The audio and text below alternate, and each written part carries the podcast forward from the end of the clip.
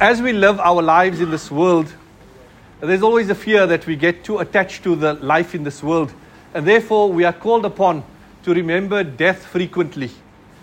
Also, we also have our fear with regards to how will death come upon us.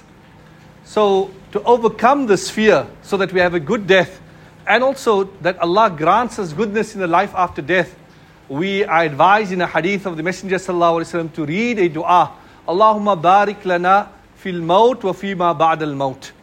Oh Allah grant us barakah in death and after death.